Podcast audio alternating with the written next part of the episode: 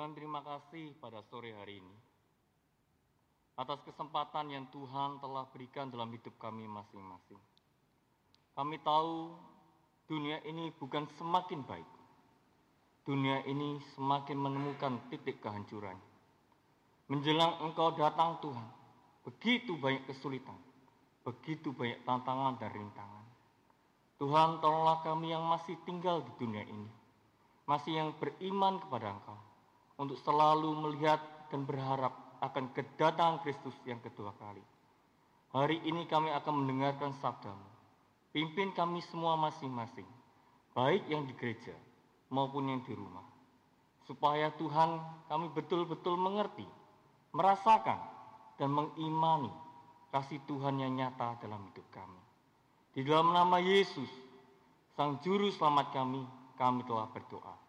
Amin. Silakan duduk.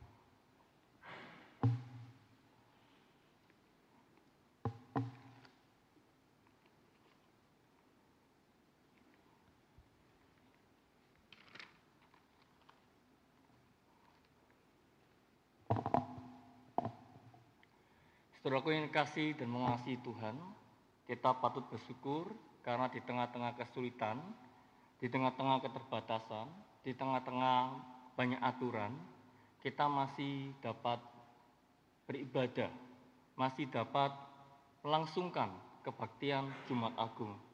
Ini semua karena kasih karunia Tuhan, ini semua karena pertolongan Tuhan. Hari ini kita akan belajar satu firman Tuhan yang diambil dalam kitab Matius pasal 27 ayat 45 hingga ayat yang ke-56. Matius pasal 27 ayat 45 hingga 56. Mari kita membuka bersama-sama. Saya akan membacakan ayat 45, sedang jemaat akan membacakan ayat yang ke-56, ke-46 dan begitulah seterusnya sampai ayat yang ke-56. Matius pasal 27 ayat 45 hingga 56, beginilah bunyi firman Tuhan. Yesus mati. Mulai dari jam 12 kegelapan meliputi seluruh darah itu sampai jam 3.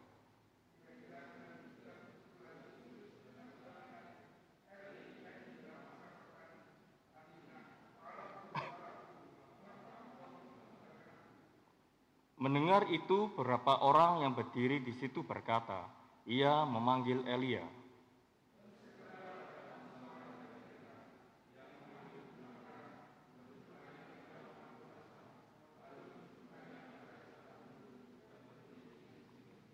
Tetapi orang lain berkata, "Jangan. Baiklah kita lihat apakah Elia datang untuk menyelamatkan dia."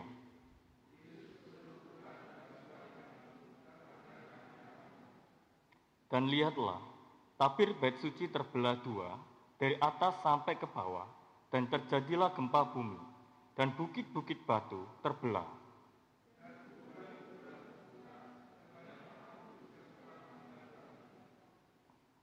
Dan sesudah kebangkitan Yesus, mereka pun keluar dari kubur, lalu masuk ke kota kudus, dan menempatkan diri kepada banyak orang.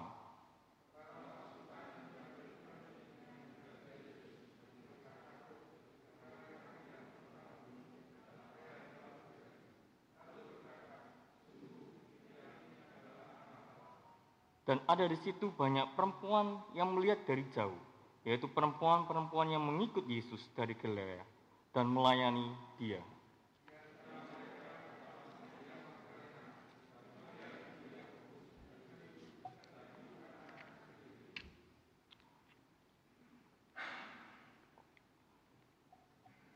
Saudaraku yang kasih dalam Tuhan, tema yang diberikan kepada saya adalah hati yang dipulihkan hati yang dipulihkan. Saudara yang kasih, tema yang ini berbicara tentang hati. Ada apa dengan hati? Kalau kita menelusuri ke belakang lebih jauh lagi, hati ini sering digunakan oleh orang-orang Romawi pada saat itu untuk apa? Untuk melihat seluruh aspek kehidupan manusia. Kenapa demikian? Karena menurut keyakinan-keyakinan mereka, bahwa hati itu adalah sumber kehidupan manusia. Maka di dalam penemuan-penemuan arkeologi banyak sekali hati-hati yang dibuat dari tanah liat untuk dipakai sebagai ramalan. Inilah sebuah keyakinan kuno, keyakinan yang ada yang pada saat itu melihat bahwa hati adalah sumber kehidupan. Saudaraku kasih dalam Tuhan, bagaimana dengan orang Yahudi? Bagaimana dengan orang-orang Ibrani? Orang-orang Ibrani menyebut hati adalah liv.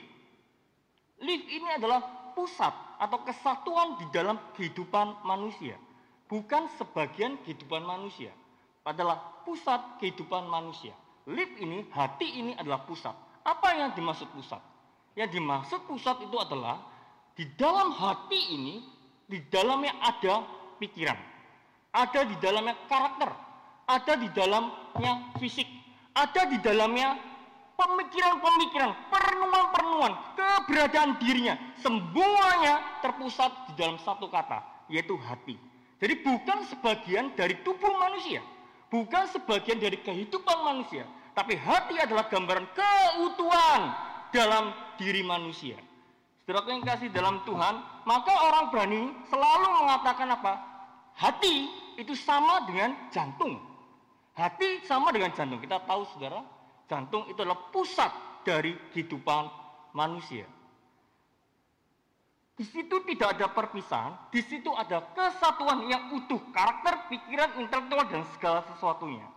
Saudara, jadi kalau kita berbicara tentang, tentang tema hati yang dipulihkan, itu berbicara tentang pusat kehidupan manusia yang dipulihkan. Pusat kehidupan manusia yang dipulihkan. Di balik tema ini, apa yang sebenarnya kita mau bicarakan? Kalau orang bicara tentang dipulihkan, berarti ada sesuatu yang belum pulih. Orang bilang kamu sudah sehat, berarti sebelumnya sedang sakit. Kamu sudah kenyang, berarti sebelumnya lapar. Jadi kalau kita berbicara tentang hati yang dipulihkan, hidup yang dipulihkan, berarti berbicara tentang apa? Berbicara tentang kehidupan yang sebelumnya belum dipulihkan. Ada dua aspek yang kita renungkan hari ini. Tentang apa? Tentang kehidupan yang sebelumnya dan kehidupan yang sesudahnya. Maka tema ini sangat cocok dan sangat tepat kalau kita mengatakan hidup yang dipulihkan atau hati yang dipulihkan. Karena orang Ibrani memandang hati itu adalah pusat dari kehidupan manusia. Saudara yang kasih dalam Tuhan, orang yang punya masalah yang besar, orang yang punya kesulitan yang besar, orang punya apa? Orang punya pergumulan besar. Doanya cuma satu, saudara. Apa itu? Tuhan pulihkan. Betul? Tuhan pulihkan. Berarti tema ini berbicara apa? Berbicara tentang Tuhan tolong saya. Saya sedang menghadapi masalah yang besar. Tuhan tolong saya. Saya sedang menghadapi pergumulan yang luar biasa. Tuhan tolong saya. Supaya apa? Supaya hidup saya pulih. Saudara yang kasih dalam Tuhan, dibangun dari sebuah kesadaran bahwa dirinya sedang menghadapi masalah yang besar. Dirinya sedang bergumul terhadap sesuatu yang besar. Pergumulan ini, masalah ini dimulai dari mana? Jawabannya adalah dimulai dari kerusakan total manusia. Kerusakan total manusia itulah memulai pergumulan yang luar biasa yang terjadi di dalam diri manusia. Apa itu kerusakan total? Saudara, kalau berbicara tentang kerusakan total adalah seluruh aspek di dalam kehidupan manusia itu sudah tersentuh oleh dosa. Sudah terikat oleh dosa. Sudah tercemar oleh dosa. Tidak ada satu pun di dalam diri manusia yang tidak disentuh oleh dosa. Semua aspek rusak oleh dosa. Bukan sebagian rusak, bukan seperempat yang rusak, tapi seluruhnya manusia mengalami kerusakan total. Intelektualnya berpikir hal yang jahat, hatinya penuh dengan emosi yang dendam, Perilakunya berbicara tentang tindakan-tindakan yang jahat. Semua di dalam diri manusia tidak membuahkan kebenaran di hadapan Tuhan. Saudaraku yang kasih dalam Tuhan. Maka kalau kita bicara tentang kerusakan total, kerusakan total meliputi tiga hal. Yang pertama, tentang apa? Ketidakmampuan. Ketidakmampuan apa? Ketidakmampuan manusia untuk melakukan yang benar di hadapan Tuhan. Tidak mampu memenuhi standar Tuhan yang begitu mulia, yang begitu kudus, yang begitu agung. Manusia tidak mampu untuk melakukannya. Itu yang pertama. Yang kedua, kerusakan total meliputi apa? Ketidakmauan. Yang pertama, ketidakmampuan. Yang kedua adalah ketidakmauan. Manusia cenderung untuk menghindari kebenaran. Manusia cenderung untuk apa? Tidak melakukan kebenaran. Kalau ada yang benar ada yang salah, pilihan manusia yang mana? Pilihan manusia pasti pilih yang salah. Pasti melakukan yang salah. Pasti ingin yang salah. Padahal dia tahu yang benar. Maka firman Tuhan dengan jelas di dalam kitab Yakobus pasal 14 ayat 17 mengatakan, jika engkau tahu yang benar, engkau tidak melakukannya, maka engkau berdosa. Engkau berdosa. Engkau tahu orang itu butuh bantuan, engkau diam aja. Engkau tahu orang yang mengalami kesulitan, engkau pura-pura tidak tahu.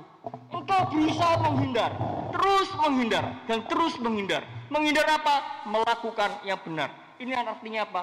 Dia tidak mau melakukan yang benar. Kenapa dia tidak mau? Selain tidak mampu, karena apa? Karena akibat dari kerusakan total. Itu yang kedua. Komponen yang ketiga di dalam kerusakan total berbicara tentang apa? Berbicara tentang kematian. Saudara yang kasih dalam Tuhan, Tuhan berkata kepada Adam dan Hawa, jika engkau makan buah itu, maka engkau akan mati. Engkau akan mati, saudara. Dan engkau akan mati. Tetapi Adam dan Hawa memakan buah itu. Saudara, kalau kita lihat berbicara tentang kematian, ini adalah akibat dari kerusakan total. Kematian adalah akibat dari kerusakan total. Kerusakan total membuat seorang tidak mampu.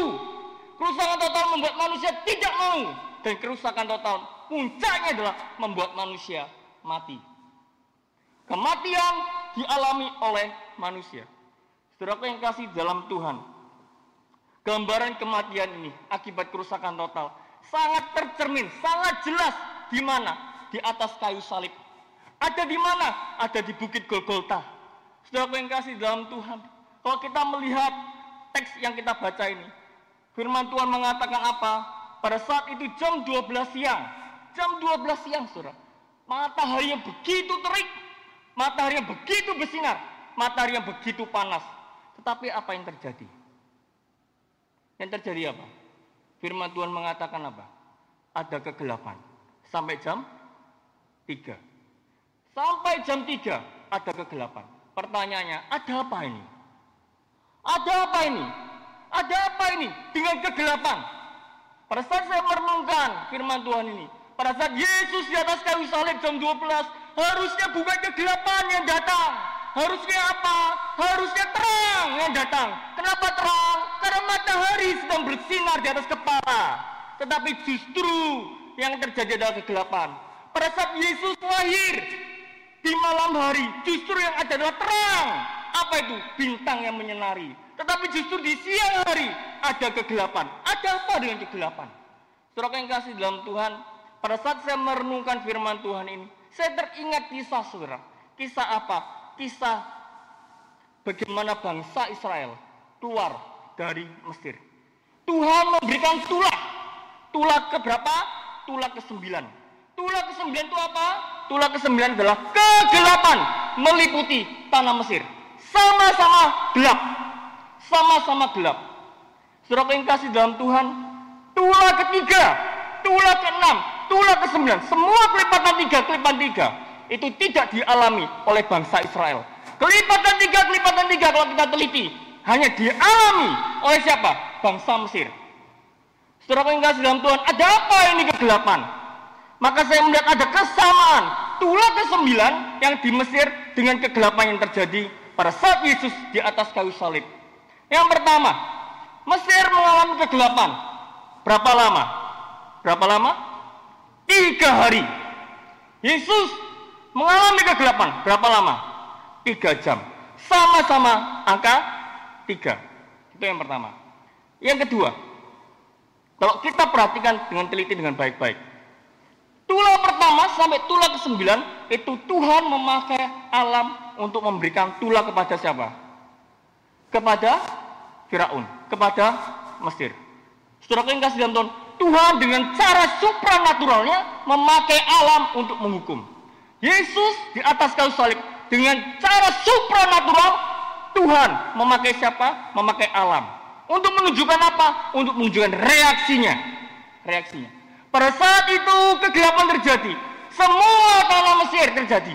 Kegelapan. Cuma satu yang enggak. Di mana? Di mana? Uh, berat ya pakai khotbah gini ya. Sungguhan ya. Saya tadi pikir Pastor William kok kuat ya pakai masker ya. Bolehkah saya lepas? Boleh ya. Oke, okay, thank you. Berat sekali. ya. Atur napas dulu ya. Berat soalnya. Saudara yang kasih dalam Tuhan, di tanah Goshen tidak terjadi kegelapan. Yang terjadi kegelapan hanya di tanah Mesir. Goshen itu wilayah siapa? Wilayahnya Mesir. Tetapi anehnya apa? Hanya di Goshen yang tidak terjadi kegelapan. Kenapa tidak terjadi kegelapan? Di situ bangsa Israel tinggal. Saudara yang kasih dalam Tuhan, di dalam satu wilayah, satu negara, satu daerah, hanya di Goshen tidak terjadi kegelapan tiga hari. Saudara yang kasih dalam Tuhan, apa artinya? Kalau kita melihat dengan baik-baik, kalau kita teliti dengan baik-baik, kegelapan itu menunjukkan apa? Murka Tuhan. Menunjukkan apa? Tulah Tuhan. Menunjukkan apa? Kutuk Tuhan. Sedangkan di Goshen itu ada terang, ada cahaya masuk situ. Itu artinya apa? Artinya Tuhan masih menyertai mereka. Tuhan masih mengasihi mereka. Tuhan memberkati mereka. Tuhan adalah penyelamat bangsa Israel. Saudara kasih dalam Tuhan, Tuhan disimbolkan dengan apa? Tuhan menyimpulkan dengan kegelapan dan terang. Pada saat Yesus di atas kayu salib terjadi kegelapan, bukan terjadi terang. Maka kegelapan yang di dalam teks Alkitab membicarakan apa? pasti membicarakan kutuk Tuhan. Membicarakan apa? Murka Tuhan. Membicarakan apa?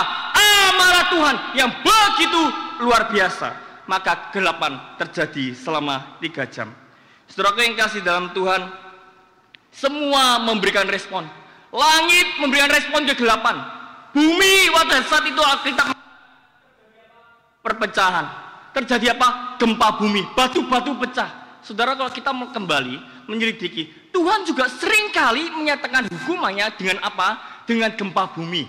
Ya, kalau kita lihat bangsa Israel pada saat itu memberontak, pada saat dia memberontak, Tuhan membuka apa?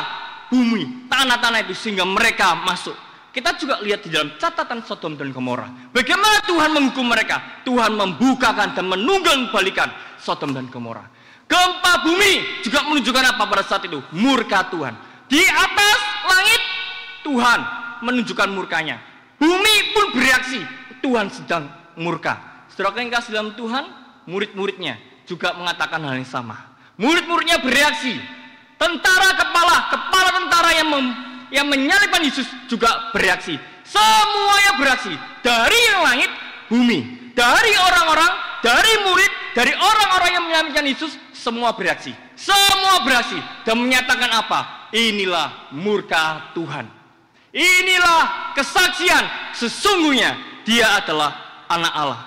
Di tengah-tengah kegelapan itu, di tengah-tengah Allah menyatakan hukumannya dan bumi bereaksi terhadap apa? Murka Allah. Yesus berkata, Eli, Eli, lama sabatani. Eli, Eli, lama sabatani. Allahku, Allahku, mengapa engkau meninggalkan aku? Saya serbadi lebih suka menggunakan kata Tuhan daripada Allah ya Tuhanku, Tuhanku, mengapa engkau meninggalkan aku? Saudaraku yang kasih dalam Tuhan. Pertanyaannya adalah, apakah Tuhan bisa meninggalkan Tuhan? Apakah Tuhan dapat meninggalkan Tuhan? Yesus berkata, Tuhanku, Tuhanku, mengapa engkau meninggalkan aku? Saudaraku, Tuhan tidak pernah meninggalkan Tuhan. Tuhan tidak pernah dapat berpisah dengan Tuhan.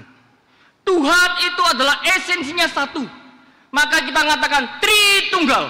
Tuhan itu apa? Esa, satu. Di dalam kesatuannya itu ada apa? Ada ikatan yang kuat. Ada apa? Ada kasih yang luar biasa. Ada apa? Ada persekutuan yang luar biasa antara Tuhan Bapa, Tuhan Anak, dan Roh Tuhan Roh Kudus. Maka dari itu tidak mungkin Tuhan meninggalkan Tuhan.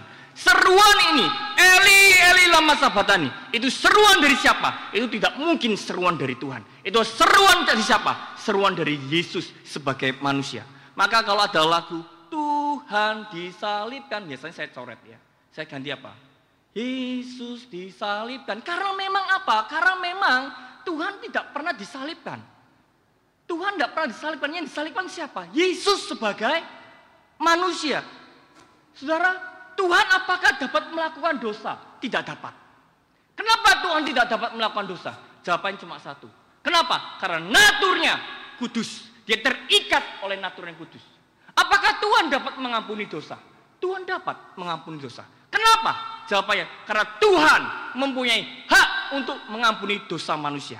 Pertanyaan yang ketiga, apakah Tuhan dapat memikul dosa manusia? Apakah Tuhan dapat memikul dosa manusia? Jawabannya apa? Jawabannya apa? Apakah Tuhan dapat memikul dosa manusia? Jawabannya tidak dapat. Tuhan tidak dapat memikul dosa manusia. Kenapa Tuhan tidak dapat memikul dosa manusia? Karena Tuhan kalau memikul dosa manusia, maka Tuhan itu harus mati. Ingat baik-baik prinsipnya. Dikatakan upah dosa adalah maut. Upah dosa adalah maut. Maka kalau Tuhan memikul dosa manusia, maka yang terjadi apa? Tuhan itu harus mati. Apakah Tuhan dapat mati? Tidak. Dia adalah Tuhan yang kekal. Oleh sebab itu upah dosa adalah maut dan maut itu adalah kematian. Maka Tuhan yang begitu agung, begitu luar biasa, yang transendisi yang begitu tinggi turun menjadi manusia. Kenapa dia turun menjadi manusia? Supaya dapat mati menggantikan engkau dan saya. Saudara yang kasih dalam Tuhan. Maka seruan Tuhanku, Tuhanku, mengapa engkau meninggalkan aku? Itu adalah seruan apa? Seruan manusia yang berdosa. Itu bukan seruan Tuhan yang berdosa. Orang yang berdosa berseru apa? Tuhan, Tuhan, mengapa engkau meninggalkan aku? Itu seruan manusia orang yang berdosa, saudara. Tapi anehnya, saudara, seruan manusia yang berdosa sekarang gini. Tuhan, Tuhan, mengapa engkau tidak bikin aku kaya? Tuhan, Tuhan, mengapa engkau tidak kirimkan pacar yang cantik? Tuhan, Tuhan, memberikan aku apa? Kesehatan. Tuhan, Tuhan, kau kasihlah saya kayak pacar lah. Seperti apa? Seperti Tom Cruise atau siapa gitu loh. Yang mirip-mirip, yang ganteng-ganteng gitu loh. Ya, kenapa Tuhan tidak kasih saya? Saudara yang kasih dalam Tuhan. Tuhan pada saat Yesus di atas kayu salib, dia tidak berseru. Tuhan, berikanlah keringanan supaya sakit ini tidak terlalu. Tidak berseru seperti itu. Tuhan, berikan saya kelepasan supaya salib ini tidak lagi kutanggung. Tidak berseru seperti itu. Tetapi seruannya adalah Tuhan, mengapa engkau meninggalkan aku? Inilah seruan orang yang berdosa, saudara. Seruan orang yang berdosa. Orang berdosa yang berseru demikian adalah orang yang berdosa yang benar di hadapan Tuhan. Tuhan, mengapa engkau meninggalkan aku? Saudaraku yang kasih dalam Tuhan. Kenapa Yesus berseru demikian? Jawabannya adalah masalah yang terbesar, masalah yang ada di dunia ini hanya satu, apa? Dosa. Maka kalau kita apa membaca bukunya Pendeta Stepentong, Pendeta Stepentong mengatakan apa? Mengatakan dengan jelas. Semakin hari dunia medis semakin canggih. Tapi semakin hari juga banyak penyakit yang bermunculan. Semakin hari kecanggihan teknologi senjata itu semakin banyak. Tetapi kenyataannya semakin sedikit perdamaian. Kenapa demikian? Kalau logika manusia semakin senjatanya banyak, semakin canggih pengamanannya, tingkat kejahatan semakin turun. Tetapi kenyataannya tidak. Kalau alat medis begitu canggih, begitu luar biasa, harusnya tingkat kesehatan dan tingkat umur manusia semakin panjang. Betul kan? Tetapi kenyataannya tidak. Kenapa tidak? Karena masalah utama manusia itu adalah apa? Dosa. Maka seruan orang berdosa adalah Tuhan, Tuhan, mengapa engkau meninggalkan aku? Kenapa Tuhan meninggalkan Yesus? Jawabannya adalah karena Yesus telah berdosa. Yesus telah menanggung dosa-dosa kita. Yesus mengambil dosa-dosa saudara dan saya. Maka genaplah firman Tuhan yang tertulis dalam kitab Yesaya pasal 53 ayat 4 hingga ke 5. Demikianlah bunyi firman Tuhan. Tetapi sesungguhnya penyakit kita lah yang ditanggungnya dan kesengsaraan kita yang dipikulnya. Padahal kita mengira dia kena tulah, dipukul dan tin ditindas Allah. Tetapi dia tertikam oleh pemberontakan kita. Dia diremukan oleh karena kejahatan kita. Ganjaran yang mendatangkan keselamatan bagi kita ditimpakan kepadanya. Dan oleh bilur-bilurnya kita menjadi sembuh. Saudara yang kasih dalam Tuhan. Inilah seruan. Seruan apa saudara? seruan manusia yang berdosa. Tuhanku, Tuhanku, mengapa engkau meninggalkan aku? Seruan orang berdosa adalah seruan kematian. Seruan kematian adalah seruan yang mendatangkan kematian yang kekal. Saudara, apakah pada saat Yesus berseru sudah mati? Jawabannya belum. Kenapa kok bisa tahu belum? Kalau orang mati pasti tidak bisa berseru, setuju ya? Karena dia masih bisa berseru, Tuhan, Tuhan, mengapa engkau meninggalkan aku? Berarti dia belum mati. Belum mati. Tetapi saya mau mengatakan ini seruan kematian. Kenapa? Karena kematian secara esensi itu adalah Tuhan meninggalkan manusia.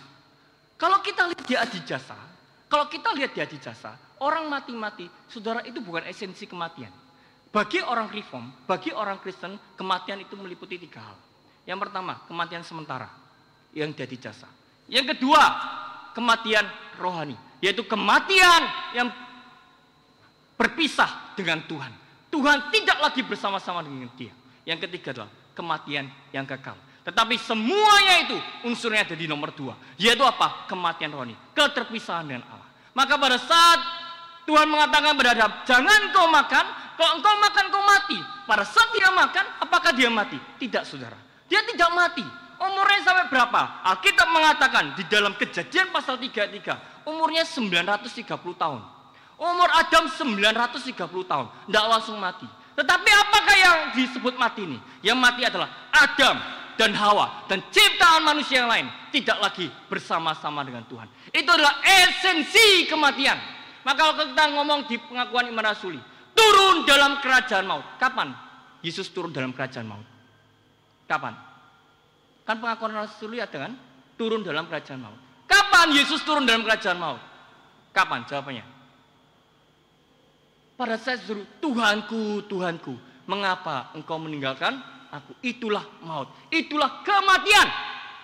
Karena Tuhan tidak lagi bersama-sama dengan Yesus, manusia yang berdosa. Kenapa tidak bisa pergi bersama-sama? Jawabannya adalah karena Tuhan yang kudus, Yesus tidak kudus.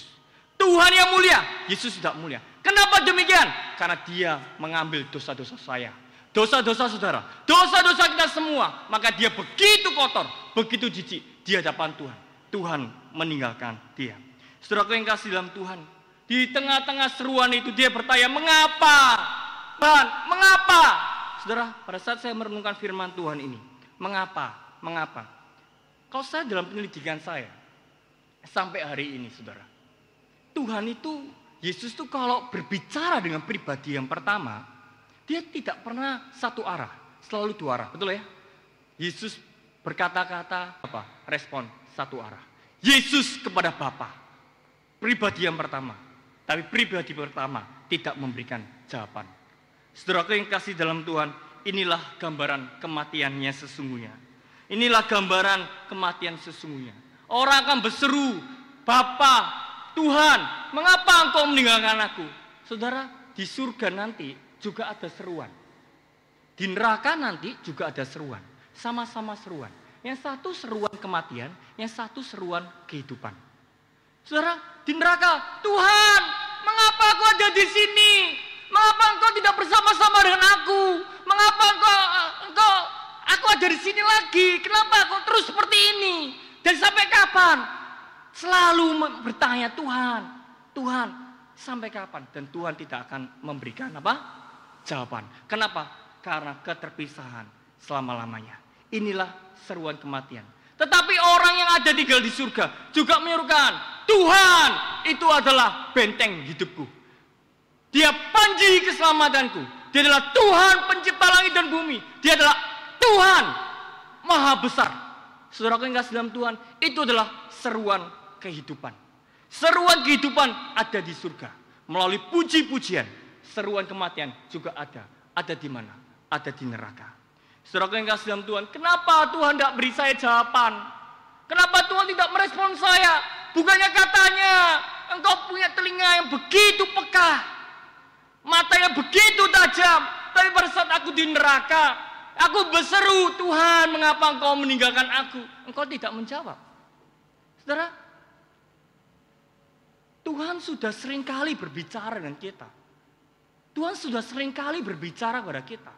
Tuhan sering kali berbicara melalui mimbar gereja. melalui hamba Tuhan. Ada Lose Irin, Lose Yoel, Lose William, Lose Julia, ada Bu Magda, ya kalau di Pondok Indah ada rekan saya Pak Hendraliu, ya. Di setiap gereja-gereja Tuhan kirim hamba Tuhan, hamba Tuhan yang belajar. Itu seruan dari Tuhan. Tuhan juga mengirimkan apa? Tuhan mengirimkan banyak kisah-kisah hidupmu. Kejadian-kejadian dalam hidupmu. Yang mengajarkan sesuatu supaya engkau belajar. Mengerti tentang Tuhan. Tapi engkau abaikan. Engkau tidak merespon. Engkau anggap itu semua enteng. Dan pada saat terakhir engkau di neraka berkata, Tuhan mengapa? Sudah cukup aku menjawabmu. Umurmu berapa? 50 tahun. Umurmu berapa? 80 tahun. Selama itulah aku berbicara kepadamu. Tetapi engkau tidak pernah merespon. Engkau tidak sungguh-sungguh bertobat dan kembali kepadaku. Saudaraku yang kasih dalam Tuhan. Inilah seruan kematian. Di surga ada seruan kehidupan. Di neraka ada seruan kematian. Saudaraku yang kasih dalam Tuhan. Yesus berseru kematian. Supaya apa saudara? Supaya engkau berseru kehidupan.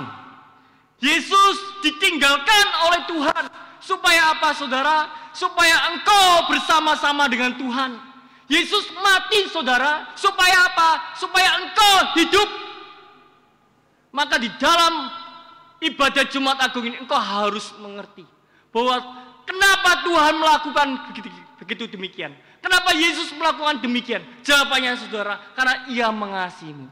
So, seperti yang saya renungkan saudara. Jika engkau punya anak, anakmu sakit. Tidak ada siapa-siapa, tidak ada siapa-siapa yang menolong kamu. Kamu adalah seorang tua yang tunggal. Engkau berkata, dokter berkata, ini anakmu ini ginjalnya sakit. Enggak ada lagi donor, enggak ada apa. Nanti kok enggak, enggak apa namanya, enggak ada yang donor ginjalnya engkau mati, anak ini mati. Kamu mau donor? Kira-kira orang tua yang baik ngomong apa? Ya gak apa-apa. Ginjalku diambil enggak apa-apa. Asal anakku apa? Hidup. Asal anakku hidup. Aku sakit-sakitan tidak apa-apa. Supaya apa? Anakku sehat. Aku umur pendek tidak apa-apa. Supaya apa? Anakku umur panjang. Gak lama kemudian anaknya sakit. Jantungnya bocor. Saudara, loh ini apa? Yang donor lagi. Kalau diteruskan mati. Nggak apa-apa, jantungku ambil, kasih ke anakku. Supaya apa? Anakku tetap hidup, aku pun mati. Itulah yang dilakukan oleh Yesus kepada saya, kepada saudara sekalian. Saudara yang kasih dalam Tuhan, Yesus ditinggalkan oleh Tuhan supaya engkau bersama-sama dengan Tuhan. Yesus mati supaya engkau hidup. Yesus dicaci maki supaya engkau tidak menerima caci makian. Yesus dikutuk supaya engkau tidak dikutuk. Saudara yang kasih dalam Tuhan, maka hari ini saya menghadapkan dua jalan kepada saudara. Baik yang di rumah maupun di gereja. Jalan apa itu? Yang pertama jalan salib. Yang kedua adalah jalan dunia. Jalan dunia begitu lebar, begitu mudah, begitu gampang. Jalan salib begitu menderita. Engkau harus memikul salib. Engkau harus menyangkal diri. Engkau harus menderita. Saudara, jalan ini begitu sempit. Dilalui dengan jalan iman, percaya Yesus Kristus sebagai Tuhan Juru Selamat. Tetapi saudara, di ujungnya ada seruan kehidupan. Terpujilah Tuhan, terpujilah Tuhan. Aku hari ini ada di surga. Jalan yang lebar, Jalan dunia memang begitu mudah, begitu enak, begitu nyaman. Tapi ujungnya saudara, ujungnya apa? Seruan kematian. Tuhan, mengapa engkau meninggalkan aku? Saudara yang kasih dalam Tuhan, hari ini saya mengundang orang-orang yang belum percaya Tuhan dengan sungguh-sungguh.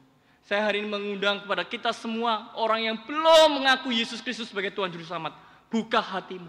Supaya apa saudara? Supaya hidupmu dipulihkan intelektualmu dipulihkan, emosimu dipulihkan, karaktermu dipulihkan. Tuhan ubah hidupmu menjadi hidup yang mulia. Buka hatimu, jangan dikeraskan. Pada waktu berapa hari yang lalu saya dapat kabar anak remaja papanya meninggal. Kenapa saya sangat sedih? Karena papa ini papanya ini belum percaya Tuhan. Saya tahu dia hari ini sedang menderita. Karena Alkitab mengatakan demikian. Sebelum waktunya tiba, terimalah Yesus Kristus sebagai Tuhan dan Juru Selamat. Supaya engkau tidak berseru kematian. Bagi engkau yang sudah terima Yesus sebagai Tuhan Juru Selamat, ingat baik-baik, hidupmu sudah dipulihkan. Engkau tidak lagi berpikir yang jahat, tidak boleh. Emosimu yang meluap-meluap, yang marah, yang gampang sekali sakit hati, yang gampang sekali jengkel, tidak boleh. Tidak boleh itu ada. Engkau harus bereskan, engkau harus usir. Engkau katakan ini tidak benar. Kerusakan total yang ku alami dulu Tuhan telah bereskan. Pikiranku jahat harus baik. Emosiku yang tidak stabil harus stabil. Aku tidak bisa kontrol emosi, harus bisa. Semuanya harus bisa. Kenapa? Karena kerusakan total itu sudah dibereskan Tuhan di atas kayu salib 2000 tahun yang lalu. Jadi saudaraku yang kasih dalam Tuhan, bukalah hatimu bagi yang engkau yang belum percaya Yesus sebagai Tuhan dan Juru. Tetapi bagi engkau yang sudah terima, ingat baik-baik, kerusakan totalmu sudah dibereskan oleh Tuhan. Berpikirlah yang baik, hatimu harus baik, perilakumu harus baik, omongan kita harus baik. Kalau sesuatu yang tidak baik di dalam dirimu, itu bukan berasal dari Tuhan. Kiranya firman Tuhan ini menjadi berkat bagi kita semua. Mari kita berdoa. Tuhan terima kasih pada hari ini. Engkau ditinggalkan Tuhan supaya kami bersama-sama dengan Tuhan.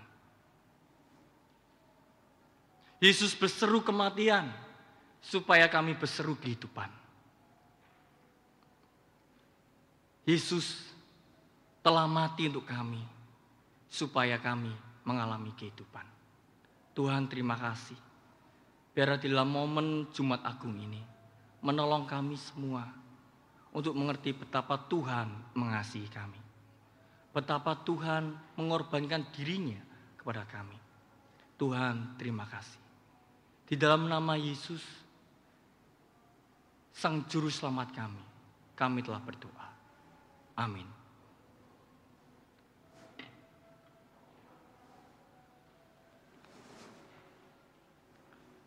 Saya kembalikan ke Lusa William.